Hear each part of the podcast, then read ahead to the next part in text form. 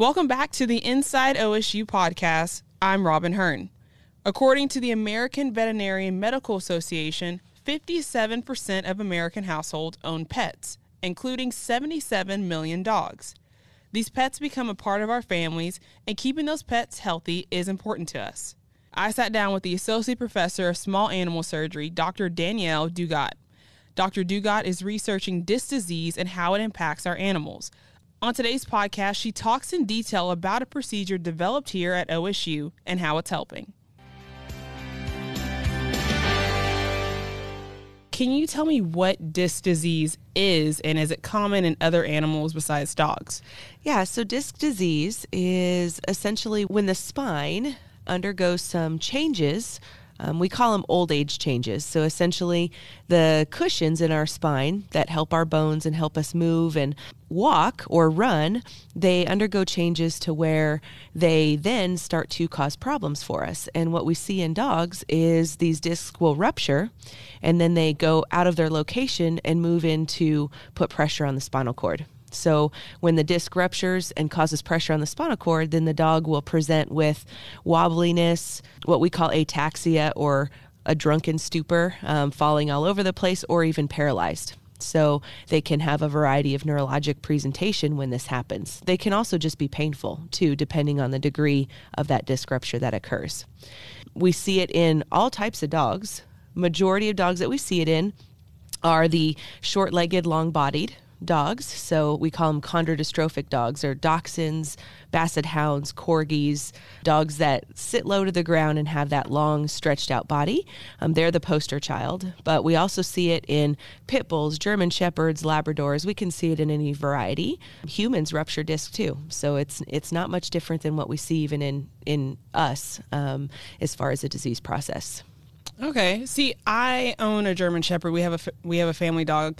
And what should an owner look for whenever if their dog might have this have disc disease? Mm-hmm. So the biggest things to look for is the dog suddenly being reluctant to want to walk or run. So the first thing you might notice is they're just painful. So they may be reluctant to get up or kind of stand with an arched back, um, reluctant to run or, or go do something that they normally would do every day, you know, get up and go outside to go to the bathroom. They also may, this may happen overnight when they're sleeping. So they may wake up that morning and all of a sudden be wobbly and acting like they are drunk and falling over, can't catch their steps, dragging their toes where their toes kind of curl underneath them. So you'll see a change in either how they're feeling because they're suddenly stiff and not wanting to move, or you'll see that they're stumbling and not walking right, um, or they can't get up at all. And so if they're paralyzed, then they're not going to be able to get up at all, which sometimes is a progression over hours. But if you go leave for work that morning, we have owners come home from work and say, my dog was normal this morning.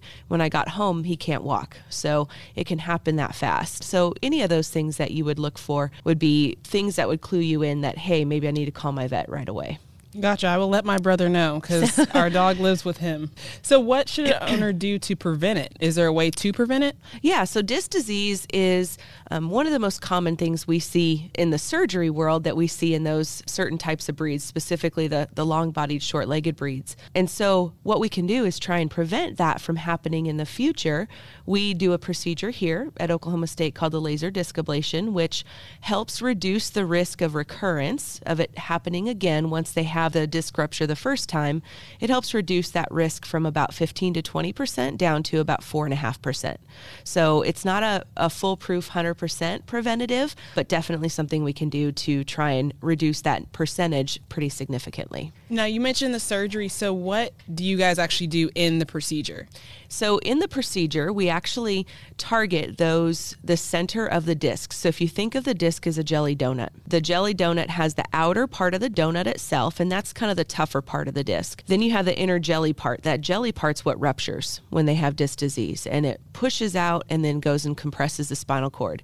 So we target the jelly. We stick a needle into that jelly through the skin. So we use um, what's called a C-arm fluoroscopy. Essentially, it's like a video camera that you're taking images with, but it looks like an x-ray. So if you used your video camera at home to document your dog running around, it's the same thing, but you'd see an x-ray image of your dog instead. So we use that video, that real-time video image, to place our needles, and we put them into the discs that are at highest risk. So in the middle to lower back, there's eight consecutive disc spaces that we have a high risk of rupturing. So we stick a needle in all those and then fire a laser into those needles to then get rid of that jelly part of the donut and make it go away so it's not there to rupture in the future. Okay, that sounds very complex though. It is. It's easy for me, but yes, it's definitely targets, you know, what needs to be targeted, but it is complex.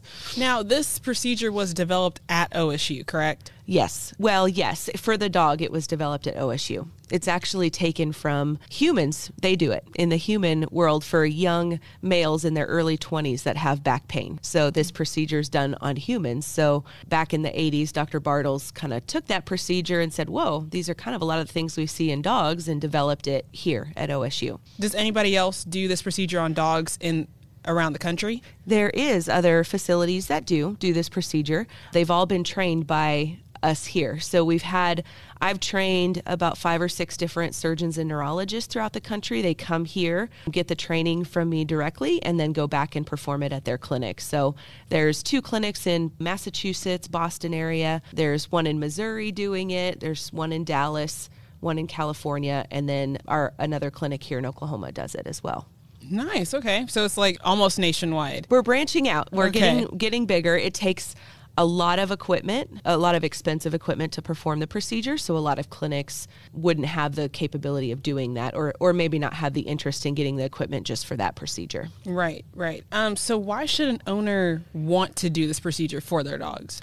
So an owner, to me, would want to do it because the stress of rupturing a disc for a dog is not only obviously hard on the dog itself, but the whole family is stressed because you have a dog that was normal this morning and then paralyzed, you know, when you get home from work. And so it's an emotional roller coaster to go through. And it's then those dogs have to have an actual surgery to go remove that disc rupture, which is here costs five thousand dollars. In other parts of the country, it can cost an upwards of eight thousand dollars. When you have to have the surgery. So when you undergo that and recover, they don't want to do it again. You know, they don't want this to happen again on their dog. So they're very interested. These are the most dedicated clients I have because they want to ensure that their dog has the best quality of life and doesn't have to have another disc rupture. Because once they rupture that disc the first time, they have up to a twenty percent risk of it happening again. So minimizing that risk and making their lives better for the dog, but then also adding more comfort to the family, knowing that their dog's a little more protected, is well worth it. Well, that's good. I mean, as a dog owner, I want to make sure my dog has the best life right. possible. And I mean, he's only three years old right now. Right. But I still want him to run as long as possible. Do you see it more in older dogs than younger dogs? Good question. So we actually see it in,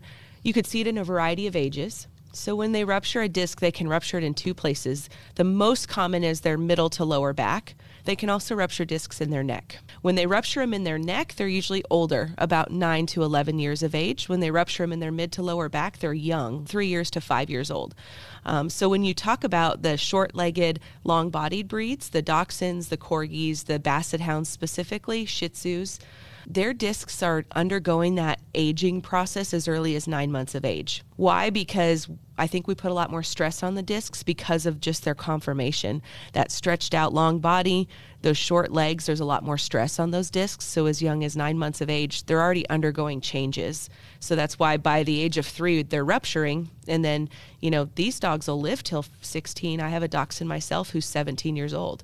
So they have a lot of life ahead of them. And so that's why it can be pretty stressful if it happens once that young. Wow. Okay. I'm just very shocked by that, that it happens so young. Right. Is it genetic? Like, does the mom carry it? Does the dad carry it? How is that? So there's no genetic component that we know of. We just, it's uh, it's more of just the way that we breed these dogs to be in the nature of their body shape. So conformationally, they ha- have a higher risk of this happening, but it's not anything that the mom would pass down to her babies or any heritability that you would have to worry about with these guys. What has your success rate been so far for this procedure? So for this procedure, the success rate is, in the hands of what we done for the laser disc ablation, dogs don't come back having to have surgery again unless they fall in that four point five percent risk. So, I mean, you're talking ninety-six percent success rate. There's about an about a ninety percent success rate of those dogs doing excellent, but maybe only having an episode of pain in their back that lasts one to three days. So they never have to have surgery again. They're painful maybe for a day or two, but then they're fine. And so it's almost like they tweak their back a little bit. So really, I would say almost ninety-six percent is the best percentage that we can give.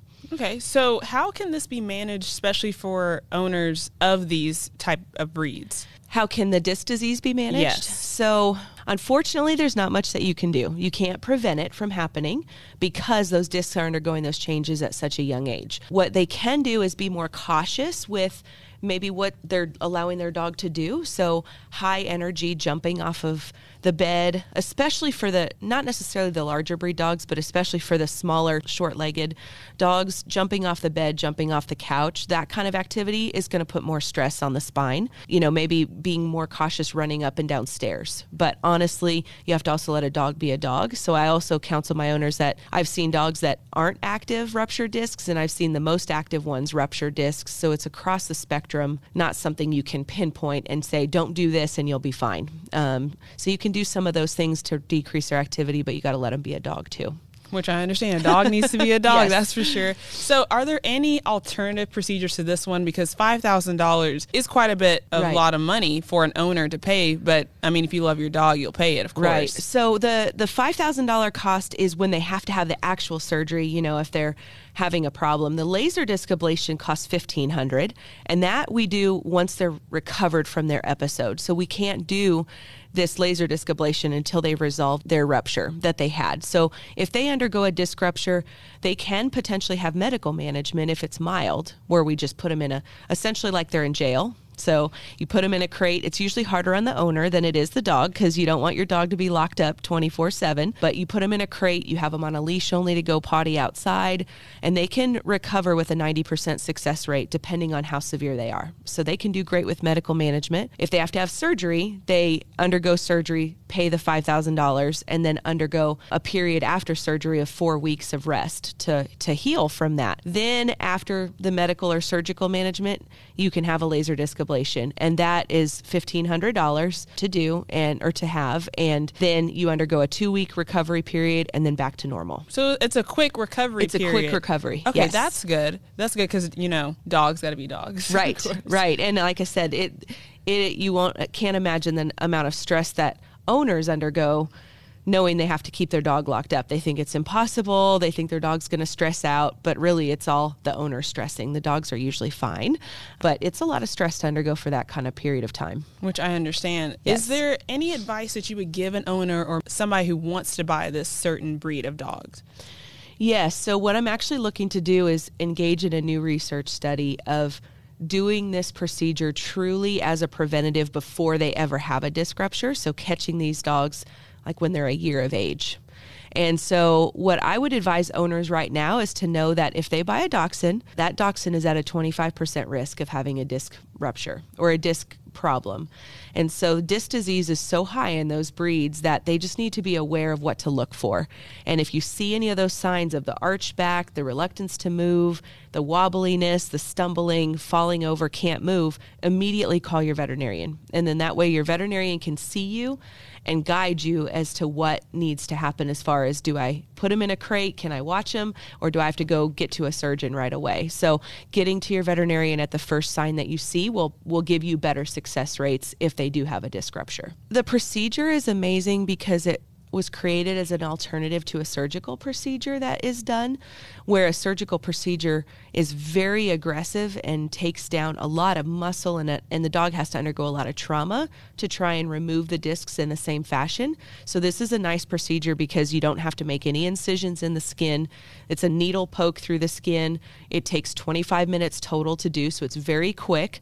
The dog comes to our clinic, has a procedure, and leaves without you knowing anything happened, except they have a funny haircut because we have to shave their hair. So our goal with this procedure is that they don't see anything in the way of a complication or a problem that their dog walks out of the clinic the way it came, which is nice because then the owner has that degree of satisfaction that they helped their dog and their dog didn't hurt from having it done. What is your favorite thing about this procedure? My favorite thing about this procedure, to be honest, is when I hear follow-up from the owners. So the procedure's fun and quick and easy to do in the realm of the things that I have to do on a day-to-day basis. But when I contact owners after and they tell me specifically that my dog is like a new dog again, makes me happy, because then we know we did good. Because these dogs undergo a lot of pressure in their discs, just like the humans do, where we develop this procedure from. Their discs are under high pressure, and so I think they live with a lot of chronic pain that they just, we don't know that they live with, but they just... They just do. And nobody knows it until after we do the procedure. And then all of a sudden their dog's acting like a nine-month-old puppy again, running around and jumping and much more active. So it's really satisfying to see owners so happy and hear the follow-up from them that their dog is is like a new, you know, dog again, which is great. So that, that makes it all worth it. Good, good. How long have you been doing this procedure? I've been doing this procedure since two thousand nine here at O S U. That's when I learned how to do it, and I've been here since doing it. So we do approximately two to three a week. We have clients come from all over the country. The last one that went came from the farthest away was Hawaii. So they come from all over, California, Hawaii, Florida, you name it, and we've probably seen them from that state. Wow. That is dedication. Yes. Yeah, so they're the most dedicated owners. They come from afar. We counsel them before. My um, my nurse that's on my staff with me talks to them before, make sure they have all their paperwork, because we don't want them to travel that far and then not be the right candidate for the procedure. So they are all counseled before and up to speed. They come and, and travel here from a distance, fly or drive, and then they have a great experience. So that makes it worth it. Where do you see this procedure going in the future? I would love in the future for this procedure to be in the hands of all the surgeons that can do it. Um, you know, I'd love to host some labs that I can get more than one at a time here so we can just get the word out. And in order to do that too, it takes more research. So I'm embarking on some, I have new ideas, you know, for research goals that we can do to just get more data out there, more literature published, so that more can be aware of it, you know, and, and be interested in doing it themselves. So my goal is that hopefully this procedure becomes much more widespread in the future. I want to thank Doctor Dugat for taking the time to discuss her research with us. That's all for this edition of Inside O S U. I'm Robin Hearn. Don't forget to like, share, and subscribe. Thanks for listening.